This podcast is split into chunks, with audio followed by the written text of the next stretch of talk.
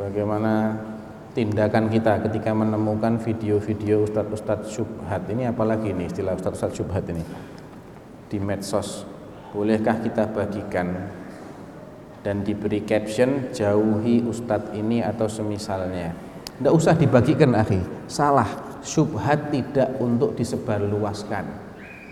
Karena belum tentu orang yang dapat kiriman itu dia tidak akan dia akan menjauhi orang ini. Malah mungkin penasaran disimak videonya kena syubhat ayo terus biar gara-gara siapa coba dia kena syubhat gara-gara yang yang ngirim.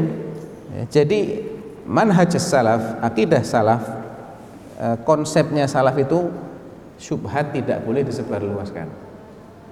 Kalau ada di antara mereka yang menulis kitab bantahan terhadap ahli bid'ah dan menyebutkan syubhat itu karena terpaksa.